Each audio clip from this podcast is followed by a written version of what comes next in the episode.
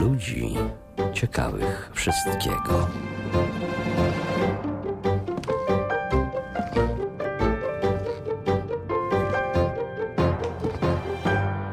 Wszyscy walczylibyśmy na próżno, jeśli zwycięstwa militarnego nie uzupełnimy zwycięstwem narodzin dobrej krwi. Od tych słów Reichsführera SS Heinricha Himmlera rozpoczął się program Lebensborn, to znaczy źródło życia. Jego celem było zapewnienie III Rzeszy stuprocentowo oddanych obywateli nowego, lepszego świata. Ale Lebensborn ma także inne zbrodnicze oblicze, związane z porywaniem, germanizowaniem i wywożeniem do Niemiec rasowo-wartościowych polskich dzieci. O ich tragicznych losach opowiada Anna Malinowska, dziennikarka, publicystka, pisarka, autorka książki Brunatna kołysanka, historię uprowadzonych dzieci. Witam panią serdecznie. Dzień dobry.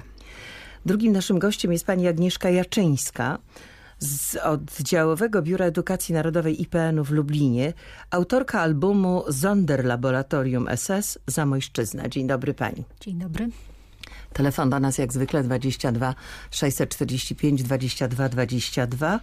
Krzysztof Jakubowski, wydawca Klubu Ludzi Ciekawych Wszystkiego, będzie odbierał od Państwa telefony za pół godziny mniej więcej. Adres jak zwykle klcw.polskieradio.pl, a program realizuje Katarzyna Wirst-Wojtkowska.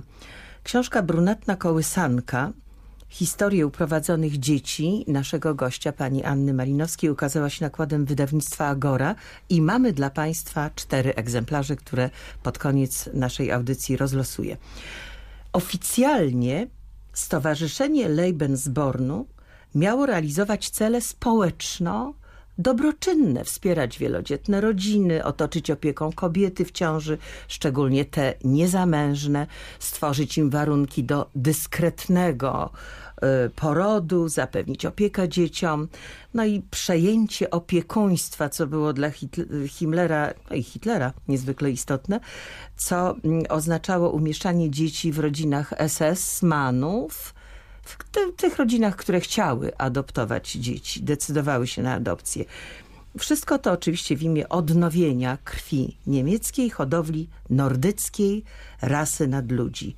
Poprzez odpowiednią selekcję kobiet i mężczyzn dopuszczonych do tego tajnego działania. Może niemoralne, może nieetyczne, ale to jeszcze nie zbrodnia. Hmm, ja bym nawet powiedziała, że to swego rodzaju działalność charytatywna. Prawda? E, biorąc pod uwagę fakt... E, Anna Malinowska. Biorąc pod uwagę fakt, e, że w ówczesnych realiach panna z dzieckiem no, była jednak skazana na społeczny ostracyzm. To jednak wyglądało zupełnie inaczej niż dzisiaj, kiedy, powiedzmy sobie szczerze, panna z dzieckiem nie jest no, no, jest czymś normalnym właściwie, prawda? To w tej chwili nie ma żadnego znaczenia, czy ona ma męża, czy też nie. Natomiast w ówczesnych realiach niekoniecznie. E, biorąc też pod uwagę fakt, że niejednokrotnie e, jej wybranek był, e, miał swoją własną rodzinę, swoją własną żonę, niekoniecznie chciał się rozwieść. W związku z tym trzeba było znaleźć jakieś rozwiązanie. I Lebensborn ofiarowywał rozwiązanie, można by powiedzieć, idealne ośrodek, w którym taka kobieta mogła donosić swoją ciążę, czyli całkowicie ukryć fakt, że jest w ciąży, urodzić dziecko i albo mm, zostawić je do, do adopcji, przekazać innej rodzinie, albo też e, zorganizować sobie jakoś na nowo swoje własne życie, znaleźć nową pracę, nowe miejsce zamieszkania zabrać to dziecko po jakimś czasie, by móc już normalnie żyć w nowym miejscu. Czy to nie znaczyło, że tym kobietom niezamężnym odbierano dzieci w tych domach Lebensbornu? No więc jest to moim zdaniem trochę taka, takie instrumentalne podejście państwa do, do rodzicielstwa. Agnieszka Jaczyńska. Zapytałam o to dlatego, że pani Anna powiedziała, że one mogły sobie, te dzieci, te panny, co miały nieślubne dzieci, rodziły nieślubne dzieci, że mogły pozostać te dzieci przy nich. Mhm. Tymczasem w założeniach Himmlera wydaje mi się, że ja nie wiem, proszę bardzo pani mhm. Agnieszko, jak to było. Te sytuacje były różne, prawda? I chyba zgodzimy się tak. z tym. E, natomiast e, patrząc na to z punktu widzenia polityki prowadzonej przez państwa i celów założonych przez trzecią Rzeszę, gdybyśmy chcieli spojrzeć e, globalnie na prowadzoną przez nich politykę etniczną i jeden z głównych celów, które sobie trzecia Rzesza e, wyznaczyła, czyli zdobycie przestrzeni życiowej dla narodu niemieckiego, e, czego jakby kwintesencją stał się Generalplan Ost, być może później będziemy mieli jeszcze okazję do tego e, nawiązać. Powiem teraz tylko krótko, że w ramach tego planu, oprócz tego, że zamierzano wysiedlić z terenu Europy Środkowo-Wschodniej różnie mówimy od 30 do 50 milionów ludności słowiańskiej, to na to miejsce mieli być e, sprowadzeni i osadzeni tak zwani Niemcy etniczni. E, I to nie tylko z Rzeszy, ale także z obszarów generalnie Europy, które, znajdo, które znajdowały się wówczas pod okupacją niemiecką, albo tak jak to było na przykład po 1939 roku na mocy porozumienia podpisanego ze Związkiem Sowieckim o wymianie ludności. I ten kierunek polityki niemieckiej nazywany jest w dokumentach tak zwanym odzyskiwaniem krwi niemieckiej.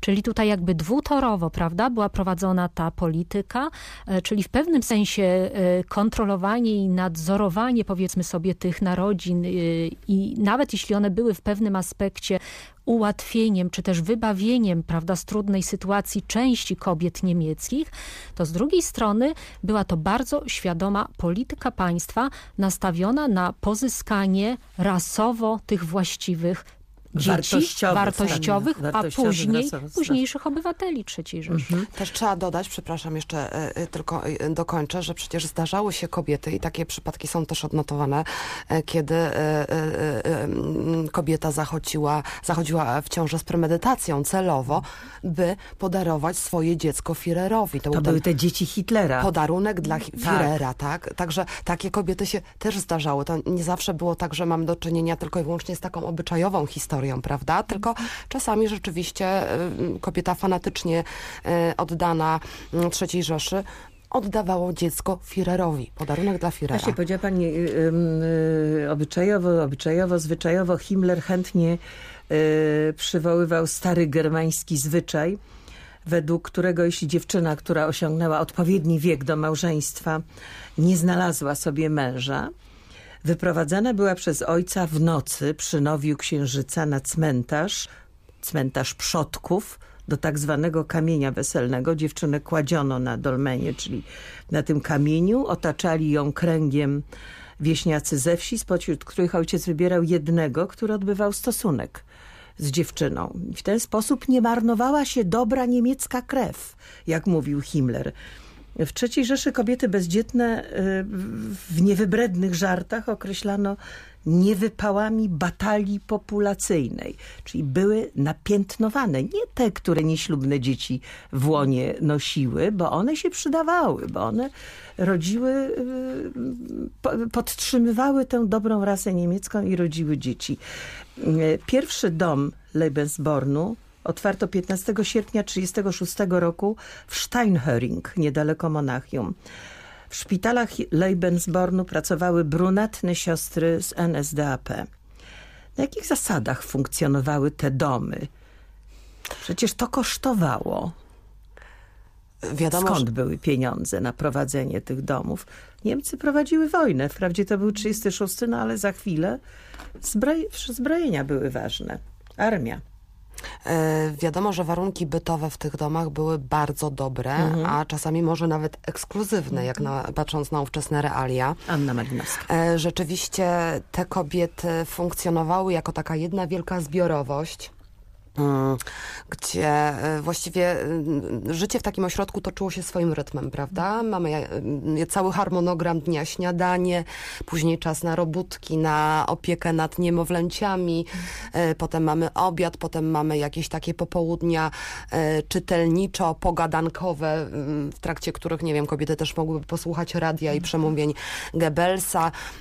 W ośrodkach były Mm, e, chrzciny takich dzieci, czyli taka sekularyzowana forma, kiedy... No pod swastykami, tak, oczywiście, swastykami. Kiedy tak. nadawano e, dziecku e, imię, więc, więc rzeczywiście kiedy czyta się zwłaszcza wspomnienia tych kobiet, to one bardzo często wspominają, że to było fantastyczne miejsce, że to było położone gdzieś tam w urokliwym miejscu, zakątku, z dala od wścibskich oczu, gdzie był spokój, gdzie właśnie był ten komfort i, i te bardzo dobre warunki bytowe.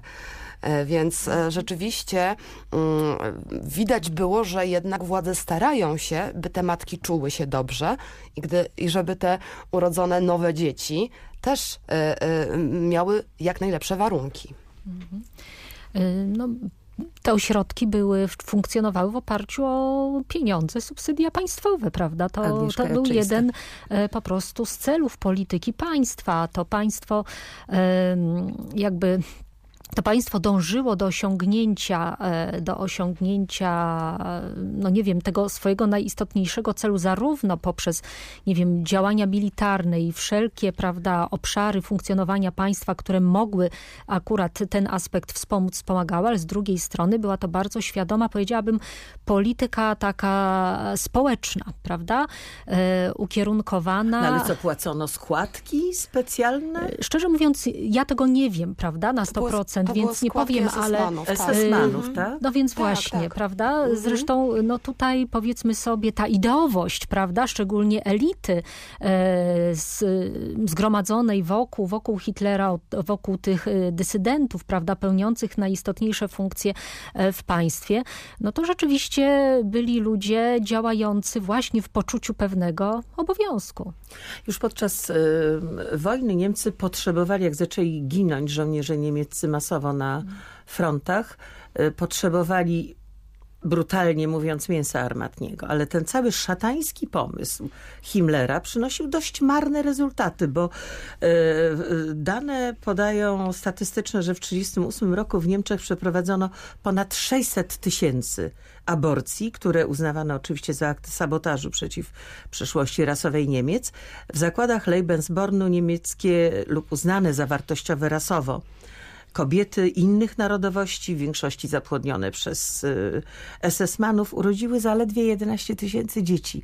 Czyli ten cały, jak powiedziałam, szatański pomysł jednak nie przyniósł oczekiwanych rezultatów. Słuchacze pytają już w mailach, ja również z tym pytaniem się zwracam do pań, jak to wyglądało w okupowanej Polsce, bo wiemy, że funkcjonowało pięć ośrodków Lebensbornu na terenie okupowanej Polski. W Bydgoszczy, Krakowie, w Helenówku pod Łodzią, gdzie jak przeczytałam zdarzały się przypadki samobójstw młodych Polek nakłanianych do seksu z żołnierzami Wehrmachtu lub SS, w Otwocku, w Pałczynie Zdroju i w Smoszewie koło Krotoszyna. Co tam się działo? Jak te e, ośrodki w Polsce działały? E, Ja w mojej kołysance, w mojej książce skoncentrowałam się właściwie tylko na jednym ośrodku. Z racji jakby e, losów moich bohaterów. E, o jednak- których zaraz opowiem. Tak, Mam a, nadzieję, jedna- pani opowie. Tak, o których jednak gro y, z nich właśnie e, przebywało przynajmniej przez jakiś czas w ośrodku w, w Bad Polzin, czyli w Połczynie. E, I tam e, rzeczywiście e, zgodnie z oficjalnymi dokumentami, które były przedstawione przez wszystkich e, historyków, osób, które zajmowały się tym problemem, wynikało, że rzeczywiście są prowadzone statystyki związane e, z liczbą dzieci urodzonych już tam na miejscu. Natomiast owe statystyki milczą o tych, które były przetrzymywane w tym ośrodku, e, a które zostały wcześniej porwane własnym opiekunom, własnym rodzicom, czy też z sierocińców. E, Więc e, e, z jednej strony w takim ośrodku były, e, była prowadzona ta działalność, o której powiedziałyśmy wcześniej, ta charytatywna niemalże, prawda, gdzie...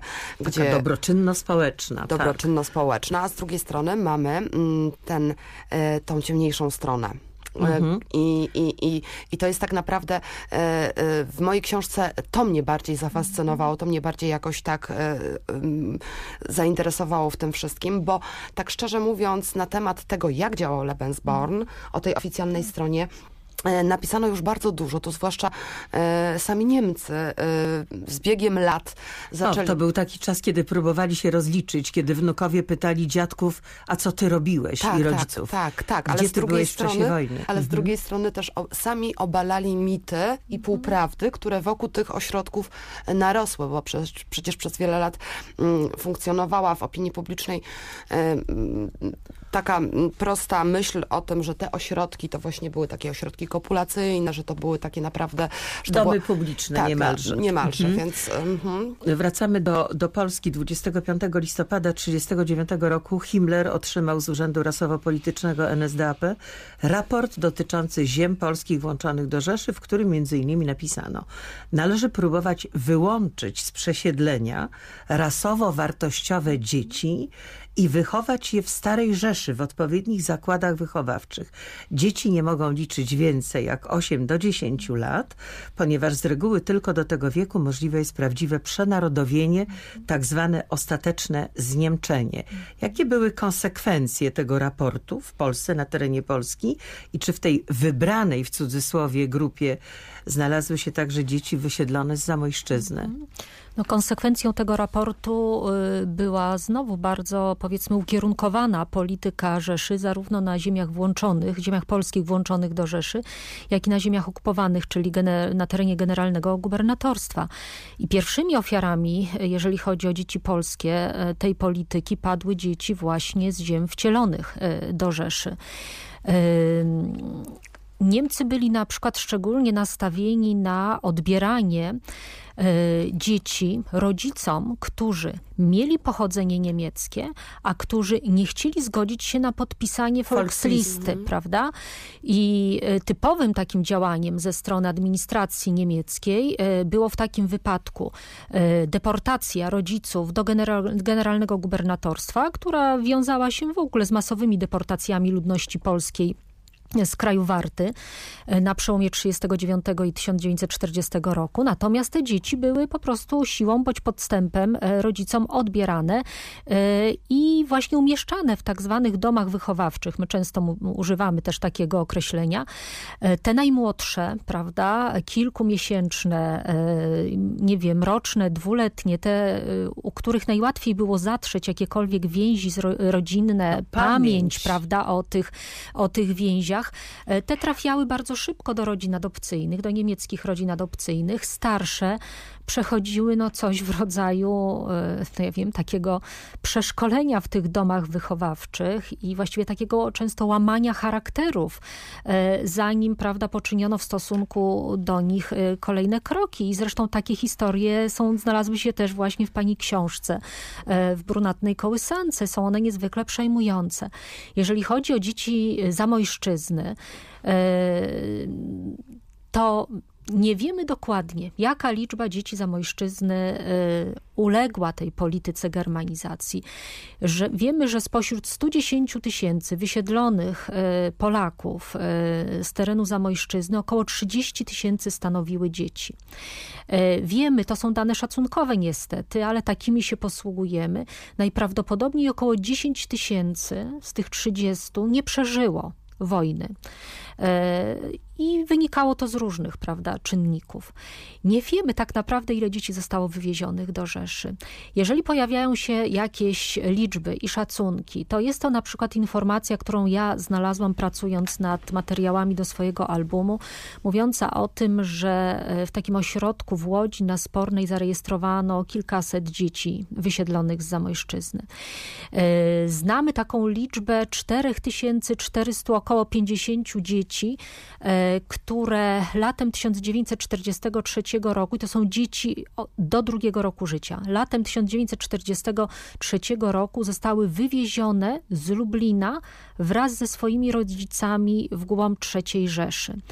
E, te dokładne dane e, znamy dzięki skrupulatności pań pracujących w Radzie Głównej Opiekuńczej i które po prostu często z narażeniem życia po prostu próbowały monitorować te transporty e, wysyłane, wysyłane do Rzeszy. Nie wiemy, co się z tymi dziećmi stało. Z relacji tych, które przeżyły wojnę i które wróciły, które wróciły do Polski, a między innymi takie relacje znalazły się w filmie pani Hanny Temadi, Trzeci Front ona dotarła do kilkorga takich dzieci. E, wiemy, że mm, one przebywały z rodzicami, którzy stali się przymusowymi robotnikami w Rzeszy. E, często próbowano te dzieci oddzielać e, od rodziców. Często te dzieci znajdowały się w bardzo takich nieludzkich warunkach. Wiemy, że część z pewnością trafiała wówczas do ośrodków germanizacyjnych. Dobrze, to o tym jeszcze teraz powiemy. Ja chciałam Państwu przytoczyć fragment króciutki brunatnej kołysanki pani Anny Malinowskiej. W obozie było dużo dzieci. Niektóre moczyły się w nocy, były za to karane. Ule kaczmarek Niemcy polewali wodą na dworze, aż zamarzła. Alodia i Daria zostały wysłane do domu dziecka w Kaliszu. Prowadziły go siostry zakonne. Nie wolno tam było mówić po polsku. Dziewczynki musiały uczyć się nowego języka, niemieckiego. Siostry mówiły, że ich mama i tatuś nie żyją. Ale żeby dziewczynki nie były smutne, bo dostaną nowych rodziców. To jest straszne. Takich fragmentów, które po prostu mrożą krew w żyłach w pani książce jest bardzo wiele. Taka była ta historia. E, rzeczywiście dzieci... No, no, nawet brakuje mi takiego odpowiedniego słowa, czy one były łamane, czy, nimi, czy one były manipulowane w tych ośrodkach. Nie wiem, wydaje mi się, że to, był, to, był coś, mm, to było coś w rodzaju gwałtu na ich duszach. E, bo nagle e, zostały wyrwane ze swojego naturalnego środowiska, ze swojego domu, nawet jeśli był to dom dziecka, ale to było ich otoczenie, to co znały, to do czego były przyzwyczajone, trafiały w nowe miejsce, gdzie musiały się nauczyć zupełnie nowego języka i musiały nauczyć się zupełnie nowej tożsamości. Dowiadywały się, że ty to już nie jesteś ty, tylko nazywasz się zupełnie inaczej. E... Za używanie choćby słowa po polsku dzieci były bite tak, to, to, to, była, to, był, to było wszystko prowadzone za pomocą bardzo twardych zasad. Dzieci, które płakały, bo tęskniły do domu, Też były bite. do rodziców, były albo bite albo faszerowane luminalem. luminalem. Tak, tak no, bo, e, e, no bo rzeczywiście w grupie dzieci no, łatwo sobie wyobrazić sytuację, sytuację, kiedy zaczyna płakać jedno, w lament uderzają też pozostałe. Więc stąd ten luminal, stąd to... Mm. Ale poza tym też przeprowadzono eksperymenty medyczne na tych dzieciach, to znaczy też sprawdzano, ten luminal to był nie tylko po to, żeby uspokoić dzieci, ale też sprawdzić, ile organizm dziecka wytrzyma takiego czy innego środka medycznego. E, w tych ośrodkach bezpośrednio już nadzorowanych i prowadzonych przez Lebensborn, tam już trafiały dzieci wyselekcjonowane. wyselekcjonowane, czyli takie, które miały za wszelką cenę żyć, ponieważ wcześniej przeprowadzono im tak zwane badania. Na czym polegały? Znaczy nie wystarczyło, że miały niebieskie oczy i blond włosy. No tak, no, ale trzeba było jeszcze y, zmierzyć y, czaszkę takiego dziecka, sprawdzić jaki jest rozstaw kości policzkowych. Poza tym y, była opracowana cała tabela odcieni tychże, te, te, tego, ten tegoż, człowiek, tak, ten człowiek tegoż niebieskiego, tak. odcieni tego mhm. blondu. Więc to wszystko musiało ze sobą do siebie pasować i stanowić pewien jeden określony, prawda, wzorzec. Dokładnie. I w związku z tym te wszystkie dzieci, które już trafiały do tych placówek, mm, tutaj już jakby ponad wszelką wątpliwość było pewne, że one trafią do nowych, lepszych rodzin niemieckich. Mhm. E, te selekcje rasowe i badania rasowe odbywały się w przypadku na przykład dzieci Zamojszczyzny tuż po trafieniu do obozu przejściowego w Zamościu. I może ja przytoczę fragment relacji e, jednej z dziewczynek, która została wówczas wysiedlona, Kazimiera Dołba z takiej wsi Wielącza, nieopodal Zamościa. Ona była już dość dużą dziewczynką i świadomą i po wojnie w taki sposób e, opisywała sam moment badań lekarskich. Rozbieraliśmy się do pasa i pojedynczo podchodziliśmy do nich. Oni stali za stolikami. Kładliśmy ręce na stolik, a wtedy patrzyli nam w oczy, za uszy i na ręce. Rodzicom dawali kartki i szliśmy do następnego baraku. Zaczęli oddzielać dzieci od rodziców i wtedy zaczęło się piekło na ziemi. Matki musiały odprowadzić swoje dzieci do starszych ludzi pod opiekę. Dzieci trzymają matki za ręce, za spódnicę, wracają, matki płaczą. I moglibyśmy dalej kontynuować tą relację. Ona jest bardzo przejmująca. No tak, ale też jeszcze, zdarza... Tak, przepraszam. Dochodził jeszcze do tego taki zwyczajny wstyd, szczególnie u tych starszych dzieci. Natknęłam się też na taką relację, w której y, trzynastoletnia dziewczynka e, musiała się rozebrać przed swoimi kolegami ze szkoły w czasie takiej komisji lekarskiej. Także oprócz tego całego przerażenia dotyczącego tak, wyrwania z, prawda, z tego środowiska, oddzielenia od najbliższych osób, jeszcze dochodziło, dochodził jeszcze ten czynnik. Ale właśnie nie tylko, nie tylko to, że że dzieci były badane w szkole, czy w jakimś środku, czy przez rodziców przyprowadzane. Pani Anna podaje przykłady, kiedy e, w Łodzi babcia małej dziewczynki, tej zresztą z okładki, to jest niesamowite. Pani Barbary Paciorkiewicz, tak, tak. to jest śliczna dziewczynka, która ma, no nie wiem, ze cztery lata chyba, sfotografowana jak więzień w trzech y, pozycjach głowy. Basia Geisler.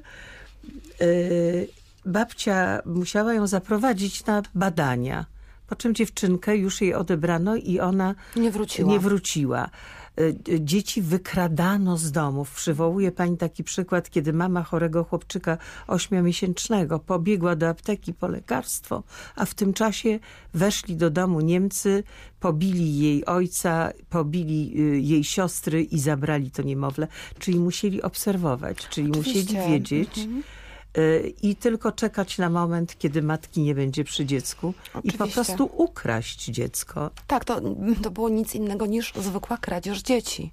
E, e, I rzeczywiście łatwo można wyobrazić sobie taką sytuację, kiedy przeczesywano sierocińce. Tam było najprościej, prawda? Bo tam po prostu wchodzono, wyłuskiwano wzrokiem, przepraszam za to brzydkie Wartościowe określenie. rasowo. Te wartościowe rasowo.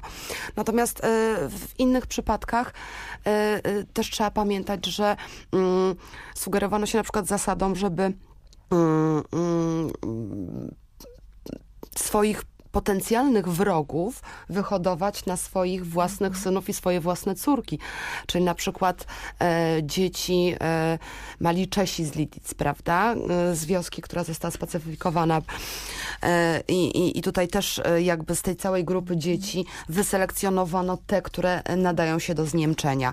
E, czy też siostry Witaszek, które też właściwie, którymi To właśnie ta Gestapo- Alodia tak, i Daria. Gestapo zainteresowało się Witaszkami po tym, jak e, został zatrzymany najpierw ich ojciec, który walczył w podziemiu.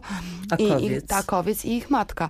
I wtedy e, jakby no, zrozumiano, że e, jeśli rzeczywiście dzieci spełniają te warunki aryjskie, no to dobrze by było je jednak odebrać i przekuć na swoją stronę, Mhm. niż zostawić i poczekać, aż wyrosną na potencjalnych przyszłych mścicieli. Mhm. Te dziewczynki y, y, obie, to, to zmierzam do tego, że one się nazywały Witek. W jak chytry sposób Niemcy zmieniali małym Polakom imiona i nazwiska, prawda? W dokumentach zmieniano nawet daty urodzenia. Tak, jeszcze, żeby jeszcze bardziej pogmatwać, jeszcze bardziej, żeby Zatrzeć ślady. zatrzeć ślady Bo jakiekolwiek. y, te Witekówny nazywały się po niemiecku jak. Witkę. Dor, da, e, Daria Witaszek, do, Dora Witkę. E, Alodia, Alodia? Witaszek, Alice Witkę, czyli mm, e, jakby... e, mm, Coś tam pozostawiano z tak, prawdziwego dziecko nazwiska było imienia. od zaw- przekonane, że, Że od to jest zawsze, tak, tak, że Tak. to zawsze tak mniej więcej Brzmiało. podobnie Brzmiało, brzmi, tak. tak, tak. Y, Nie, niekiedy te dzieci były zbyt małe, żeby pamiętać, Tak, tak, y, wtedy było jak się naprawdę nazywały. Zbyt małe, żeby zapamiętać swoich biologicznych rodziców. W tych zakładach Lebensbornu przebywały dziesiątki tysięcy dzieci. Nie tylko polskich, także rosyjskich, czeskich, ukraińskich, białoruskich, jugosłowiańskich. Czy dzisiaj wiadomo, dzisiaj po tylu latach po wojnie, kiedy Ha, oczywiście Niemcy zacierali ślady, oczywiście niszczyli z premedytacją po wojnie, jak się kończyła wojna, wszystkie dokumenty, ale coś jednak przetrwało. Jakieś ślady zostały. Czy dzisiaj wiadomo, ile polskich dzieci poddano przymusowej germanizacji? Wiemy, że około, to nawet też słuchacze piszą o tym, pan Marek, 100 tysięcy. e, że ponad 200 tysięcy dzieci tak. polskich mm, e, przewieziono do, do III Rzeszy. E, Czy wiemy, ile poddano przymusowej germanizacji, ile tych dzieci ocalało, ile wróciło do Polski? To właściwie są cyfry, które y, opracował, oszacował Roman Hrabar, który był pełnomocnikiem polskiego rządu do spraw odzyskiwania do, do, dotykamy najważniejszej osoby. germanizowanych chyba. dzieci. Mhm. Tak, zapomnianej osoby, niestety. Natomiast rzeczywiście y, y, mecenas Hrabar To powiedzmy od razu, kim był. I dlaczego właśnie on podjął się, wydawałoby się, absolutnie beznadziejnej akcji poszukiwania tych wywiezionych dzieci. Zaczęło się bardzo prozaicznie, dlatego że Roman Hrabar y, pod koniec stycznia 1945 roku trafił wraz z grupą urzędników z Krakowa do Katowic. I tam właśnie miał tworzyć zręby przyszłej administracji.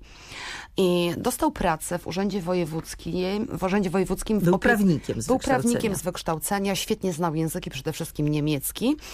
E, I miał zacząć się organizacją opieki społecznej w Katowicach. Po pewnym czasie zaczęli się zgłaszać się do niego ludzie, którzy opowiadali, że Niemcy porwali mi dziecko. I tutaj e, okazało się, że to nie są jakieś jednostkowe przypadki, tylko właściwie jest tego strasznie dużo. Dodatkowo do Katowic przyjechała Eileen Bleki z UNRY, która będąc już na miejscu w okupowanych Niemczech, zorientowała się, że jest spora ilość dzieci na miejscu, o, mm, które na pewno nie są dziećmi niemieckimi i zdarzają się też przypadki rodziców, którzy tych, y, tych dzieci poszukują. W związku z tym, y, kiedy hrabar połączył te dwa fakty, powiadomił władze centralne i wówczas otrzymał pełnomocnictwo do od, Stworzenia listy na początku, na początku prawda? tak, to była lista, Dzieci. a później, kiedy zorientowano się, że tutaj że mamy jakby do czynienia z masowym zjawiskiem, żeby pojechać tam na miejsce i wyłuskiwać te nasze dzieci, mówiąc Ale on krótko. sam pisał, pani Anno, nie posiadamy żadnych informacji, Tak, jak poszukuje się dzieci. Przed nami wielka niewiadoma. To napisał przed swoim wyjazdem do Niemiec y, w 1947 roku, dwa lata po zakończeniu Tak, wojny. tak. Czyli jak on działał, gdzie on szukał, z kim szukał kontaktu, z kim współpracował, bo trafił na ślad polskich dzieci. Jeździł po wszystkich ośrodkach niemieckich i to jemu y, zawdzięczają te, zawdzięczają czasami to były przy, Różne przypadki. tak, przypadki tragiczne te powroty, E, ale to jemu zawdzięczają i te roz, zrozpaczone matki, które przeczytały, zdarzało się artykuł w gazecie Hrabara, że dzieci jakieś zostały odnalezione i on był dla nich ostatnią deską ratunku. Jak to było możliwe, że on potrafił wytropić? To prawda. On był rzeczywiście do końca swoich dni że, rzeczywiście przez wiele osób pos- postrzegany jako ostatnia, ostatnia deska ratunku. Natomiast e, e, tak jak powiedziałam wcześniej, dla niego to była praca, ponieważ on znał świetnie niemiecki e, i był takim bardzo poukładanym prawnikiem, który bazował przede wszystkim na dokumentach. On potrafił docierać do tych dokumentów, które jeszcze na szczęście pozostały. Należało umieć je czytać w ogóle. Należało dokładnie umieć czytać. Hrabar to potrafił. E, Miał szeroką wiedzę prawniczą. Powiedzielibyśmy dzisiaj, że miał takiego nosa do wyszukiwania Tak, to jest niesamowite. takich przypadków. I on rzeczywiście wiedział, jak poruszać się w tych archiwaliach. E, Znał perfekt niemiecki. Znał perfekt niemiecki, zresztą e, on był wspaniale wykształcony przed wojną. To jednak było staranne przedwojenne wykształcenie i on, mając swoją wiedzę, on potrafił docierać do odpowiednich archiwaliów, potrafił kojarzyć fakty i dzięki temu docierać do konkretnych dzieci. Bo to nie było tak, że mm, on gdzieś funkcjonował w terenie, szukał tych dzieci na ulicach, wchodził komuś do domu. Nie. On bazował na dokumentach i na archiwach, do których udało mu się dotrzeć już na terenie Niemiec. w pewnym momencie, y, powiedzmy sobie, czynniki rządowe zadziałały Jaczyńska. też y, globalnie.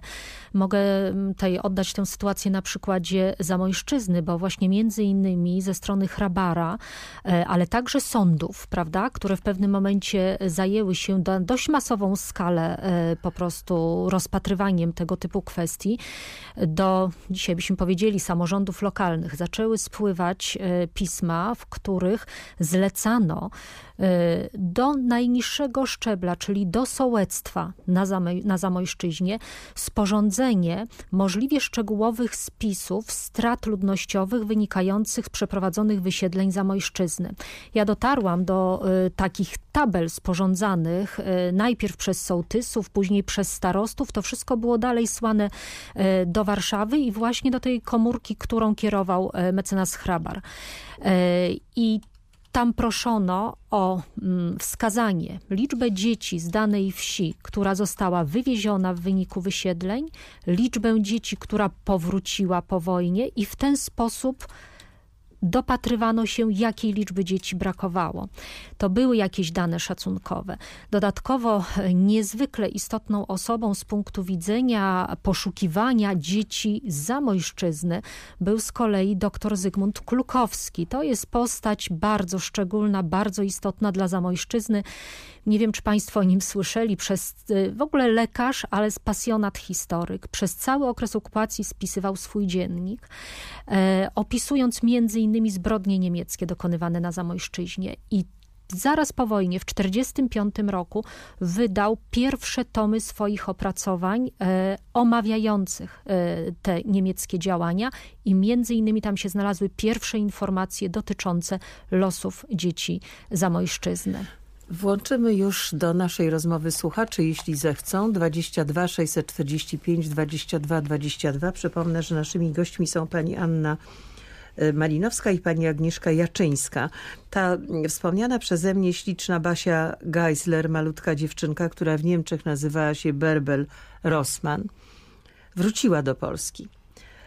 Pani Anna w swojej książce napisała, dziewczynka czuje, że nikt jej nie chce dzieci wracały, nie zawsze ktoś na nie czekał.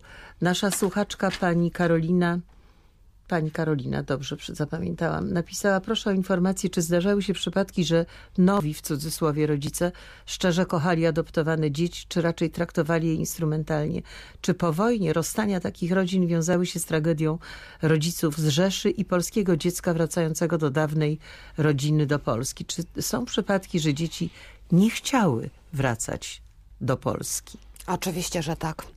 Dlatego, że e, tutaj nie mamy absolutnie do czynienia z sytuacją, sytuacją czarno-białą. Że coś jest dobre, coś, jest, coś złe. jest złe. Mamy całą gamę szarości, powiedziałabym.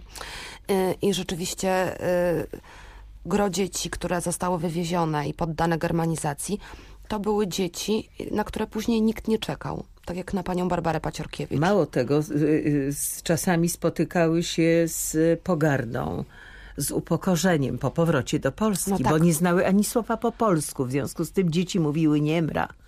Niemra, były szkopy, tak. były no, przeróżne wezwiska, stary Hitler mocno śpi i tak dalej, tak takie jest, zabawy. Tak jest, znalazły się nagle w nędzy, po odrzuceniu bez tej mamy kochającej w kolejnej albo, tułaczce. Tak, albo wręcz musiały sobie cały świat zbudować na nowo, jak tak stało się w przypadku pana Alojzego Twardeckiego, nieżyjącego już niestety. Tak, który... to o nim jeszcze chwilę powiem, e, za chwilę za powiemy. Chwilę, dobrze. Tak? Bo może odbierzmy najpierw telefon, a potem wrócimy do tych dzieci e, niechcianych. Halo? Dzień dobry Państwu. Witam Pana. E, Szanowni Państwo, mam, takie, mam taką książkę już starą o Zamojszczyźnie, ale taką niepełną. Mam takie pytanie, czy można szacunkowo ustalić, ile żyje jeszcze takich e, oddzielonych dzieci, czy wiedzą o swoim pochodzeniu? Dziękuję bardzo. E, dziękuję bardzo. Jeszcze jeden telefon. Halo. Dzień dobry. Dzień dobry. E, proszę Manią, ja brałam, pani Małgorzata Żerce z Gdańska zrobiła ze mną taką małą audycję. Ja tam opowiedziałam historię właśnie właśnie z takim y, porwaniem, no prawie że porwaniem dziecka. I to się działo w Starogardzie. Ojciec był w Sztuthofie, nie w samym obozie, tylko na terenie stoczni, w barakach, tam, tam był podobóz. Matka urodziła trzecie dziecko. Wzięli ją do porodówki do Gdańska to jest w tej chwili klinika y, ginekologiczna. Urodziła dziewczynkę o blond włosach, niebieskich oczach. Y, poród się odbył. Y, rodzina nie mogła się z, z tą położną spotkać, z tą matką swojego, swojego dziecka. Dziecko zostało zabrane do Skarszew, tam było podobno jakiś taki dom dziecka, y, takich niemowląt, które potem transportowano do Niemiec. Y, matka nie przeżyła, dostali zalutowaną trumnę, nie wolno było otwierać i została pochowana. I no, pojechałoby dziecko do Niemiec, ale y, żyła siostra tej matki, bardzo ładna kobieta, i poznałam oficera Wehrmachtu. To była wielka miłość. On y, miał jechać na front wschodni, także y, został tam prawdopodobnie. Ona nigdy nie wyszła za mąż. A co się stało z dzieckiem? A z dzieckiem właśnie i tutaj ona y, poprosiła tego oficera. On wziął samochód służbowy, pojechali do tych Skarszew. Ta siostra ubrała pelerynę jakąś taką bardzo luźną. Yy, oficer zagadywał personel, a tymczasem ta siostra to dziecko wzięła, schowała pod pelerynę i wyszli. I wyjechali, nie zatrzymani przez nikogo. I dziecko żyje. Yy, yy, Chłopczyk czy dziewczynka? Sama trójkę dzieci, już ma wnuki Mhm. i nadal żyje. Y, No a ta... Czy to jest, czy to jest pani historia? Nie, nie, Nie? nie, moja. To jest moich, moich bliskich znajomych, takich prawie przyjaciół. Aha. Y, I, i, i y, a ta, ta siostra wyjechała, nie wrócił ten oficer. Y, Też był przystojny, widziałam zdjęcia. Y, Musimy kończyć. Tak. E, Dziękuję pani za tę niezwykle interesującą opowieść, a za chwilę będziemy łączyć kolejne telefony. Bardzo pani dziękuję. Pan słuchacz pytał, ile, czy wiemy, ile dzieci żyje. Y, Pan pytał konkretnie o Zamojszczyznę. Mhm. Ja wspominałam na wstępie, że nie znamy danych, niestety. Ile z tych 30 tysięcy wysiedlonych dzieci Zamojszczyzny trafiło do, do germanizacji? Mamy jakieś dane szacunkowe, szczątkowe. Pan pyta, czy wiemy, jak wiele osób z tych dzieci jeszcze dzisiaj żyje. E, No więc znowu musimy powiedzieć, że nie, prawda? Ja mogę tylko powiedzieć, że mój tata jest dzieckiem Zamojszczyzny. Miał niespełna 5 lat, kiedy został wysiedlony wraz ze swoimi rodzicami drugiego dnia wysiedleń. Mój tata też był blondynem i niebieskookim i w y, obozie w Zamościu podczas selekcji został zakwalifikowany do tak zwanej kinderaktion. Dzieci w Zamościu dostawały takie tabliczki na szyję z dwiema literami KD i właściwie chyba tylko determinacja mojej babci, która ubłagała strażnika, spowodowała, że tę tabliczkę zdjęto tacie z szyi. No i, I przeżył. został z rodzicami, tak? Znaczy nie z rodzicami, bo dziadek pojechał, został wywieziony do Auschwitz i tam zginął zresztą z dwójką swoich braci i jedną z żon tych braci, a babcia, która spodziewała się już wówczas drugiego dziecka, razem z tatą zostali wywiezieni do dystryktu warszawskiego, do tak zwanej, do jednej z tak zwanych wsi e, rentowych. Powiem panu, że środowisko dzieci Zamojszczyzny jest e, dość aktywne jeszcze w tej chwili. To są z reguły ludzie bliscy 80 lat i ponad 80 lat. Wiem, że takie koło e, działa między innymi w Warszawie. E, I ci ludzie dalej działają jakby na rzecz, ja wiem, mówienia przede wszystkim o tym, co przydarzyło im się w życiu, jako w ogóle pewnym doświadczeniu życiowym. 22 645 22 22. Zapraszamy Państwa do rozmowy z gośćmi, czyli panią Anną Malinowską i panią Agnieszką Jaczyńską. Y, Zaczęła pani Anna mówić o Alojzym Twardeckim. To w kontekście tego, jaki los spotykał dzieci, które wracały do Polski. No, przypadek pana Alojzego jest szczególny, dlatego że on wrócił do Polski dopiero mając lat 15. Jako Alfred Binderberger. Tak, czyli już jako ukształtowany nastolatek właściwie, a nie jako dziecko. Sam powiedział o sobie, to wynotowałam, ja dumny Niemiec zostałem swoim własnym wrogiem. No, no tak, bo nagle chłopak, który został właściwie nasączony narodowym socjalizmem, wierzył w to, y, o czym mówił Goebbels, był zafascynowany Hitlerjugend, fanatycznie hajlował. No to był jego świat, to było jego środowisko. On tym wszystkim nasiąkł i nagle jedzie do Polski, gdzie nie tylko musi się nauczyć nowej mamy, poznać ją, zaakceptować, pokochać, to w dodatku musi sobie poukładać cały swój świat, który do tej pory postrzegał zupełnie inaczej niż było w rzeczywistości. To polska matka opowiada mu o powstaniu warszawskim, to polska matka opowiada mu o Auschwitz, do A którego on wie, że Polacy to bandyci to bandyci, którzy żyją gdzieś tam w lasach i w ogóle taka... Mhm. i jesteśmy tak- mordują Niemców. mordują Niemców, sfora po prostu, dzicz i tak dalej. Natomiast tutaj nagle decyduje się pojechać do, do Auschwitz i, e, i widzi, I przeżywa szok. przeżywa szok i widzi, widzi włosy, widzi buty, tak, i zadaje sobie pytanie, czy będąc u siebie w domu w Niemczech mógł nosić buty takiego zagazowanego chłopca.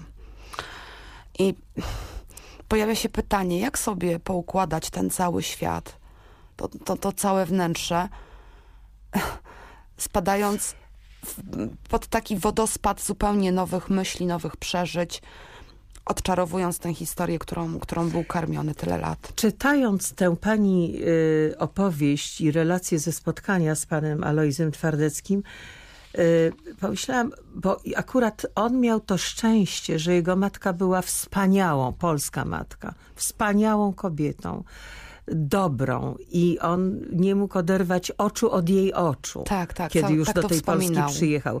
Ale zastanawiam się, czy on by tu w ogóle, tak, tak pomyślałam czytając to, czy on by w ogóle e, zdecydował się na ten przyjazd do Polski, gdyby nie zmarła jego niemiecka matka, a ojciec związał się z inną kobietą, bo wtedy się zaczęły problemy. Na złość, w tym, e, tak. tak, w tym niemieckim domu. Tak. I on na złość ojcu postanowił jednak na Przyjechać. te wezwania matki z Polski zareagować i przyjechać. On nawet mówił wprost, na złość ojcu wyjechałem Mhm. na wakacje, bo przecież on miał przyjechać tylko tak naprawdę na chwilę, żeby pokazać ojcu, że w każdej chwili może, e, może go opuścić, że może chciał w ten sposób tego ojca zaszantażować e, i to właściwie był przypadek. Znaczy chciał zmusić do pozostawienia tej drugiej żony, prawdę mówiąc, o tak, to mu chodziło. Tak, tak, tak. To, mm, Alojzy nie, nie, nie akceptował nowej żony swojego ojca. W związku z tym y, y, dał mu wybór, albo ja, albo nowa żona.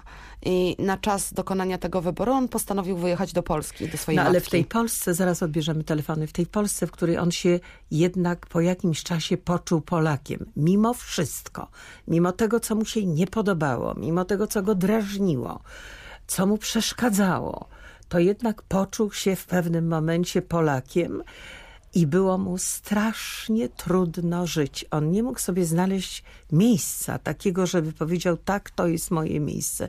Nawet to, że winda była za wąska, żeby on mógł z wózkiem inwalidzkim się do niej zmieścić. E, Pani wszystkim e, swoim e, rozmówcom, bohaterom książki zadaje pytanie, jak wyglądałoby ich życie, gdyby ich nie porwano i nie wywieziono do Niemiec. Czy to za moment, o to zapytam. Odbierzmy telefon. Halo? Y, Dzień dobry. Dzień dobry, witam. Witold Szwadkowski. Y, Ja przesłuchuję się audycji już kolejnej, która promuje książkę pani y, Anny Malinowskiej.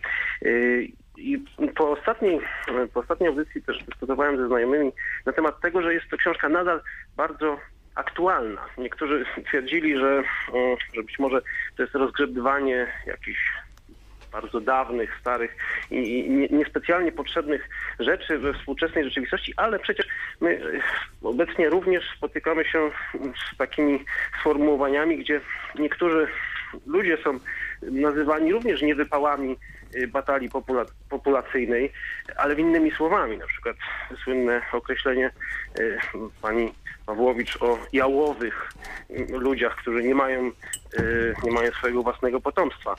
Y, To pokazuje, że, że te, te niewybredne żarty, o których Państwo, o których Panie dyskutowały, nadal się pojawiają i to z ust osób, które no, też dla niektórych są autorytetem. A drugą rzeczą, y, która jest też bardzo y, aktualna nadal, jak mi się zdaje, y, to co się w audycji dzisiejszej pojawiło kilkakrotnie, że najbardziej żałujemy y, tych dzieci, czy tych mm, dorosłych, którzy są piękni. W końcu mówimy o pięknej dziewczynce. O, Nie, to źle pan to zrozumiał. Patrzę na zdjęcie Może- dziecka, które jest ja to- piękne i taką ma lekko naburmuszoną Wszystkie buzię. dzieci są piękne Wszystkie poza dzieci tym. są piękne. Być może ja to źle zrozumiałem, ale y, o wiele łatwiej żałować kogoś pięknego niż kogoś, kto y, nie, Nie, jest urodziwy. nie, I nie, nie, nie zgadzam się z panem, ale dziękuję za ten telefon. Odbieramy jeszcze jeden i już to będzie ostatni. Halo? Halo? Witam serdecznie, dzień Halo? dobry. Halo, chciałam spytać. Halo? Tak, tak, słyszymy panią. Chciałam spytać o taką sprawę. Jak osiemnastoletnia y, studentka prawa, słuchająca wykładów profesora Jerzego Sawickiego, który był oskarżycielem Polski w procesie w Norymberdze, nie zwróciłam na to uwagi, ale obecnie już wiele, wiele, wiele, wiele, wiele, bardzo wiele lat później chciałam się dowiedzieć, czy zbrodnie Lebensbornu były przedmiotem postępowania, znaczy przedmiotem rozważań w trakcie procesów norymberskich. Bardzo pani dziękuję. W odpowiednim momencie zadała pani to pytanie i zaraz y, poproszę y, panie, żeby odpowiedziały. Natomiast jeszcze do, y, wracam do pytania, które postawiłam zanim, nie postawiłam, chciałam postawić zanim odebrałam telefony. Czy odpowiedzi tych osób, które pani pytała, jak wyglądałoby ich życie, gdyby nie zostali porwani, wywiezieni do Niemiec, zgermanizowani, y, czy odpowiedzi ich były podobne? Pani Anno. Były bardzo różne. Dlatego ja w ogóle chciałabym powiedzieć może w ten sposób. Nie chciałabym, żeby kołysanka, brunatna kołysanka była postrzegana tylko jako reportaż o działalności Lebensbornu. Bo dla mnie em, to jest też taka opowieść o takich bardzo ludzkich uczuciach, które tkwią w każdym z nas. O potrzebie miłości, o tęsknocie, o potrzebie akceptacji, lęku przed samotnością i całej masie różnych rzeczy oraz na wiedzy, skąd jesteśmy, kim jesteśmy, kim byli nasi rodzice, skąd wzięły się nasze korzenie.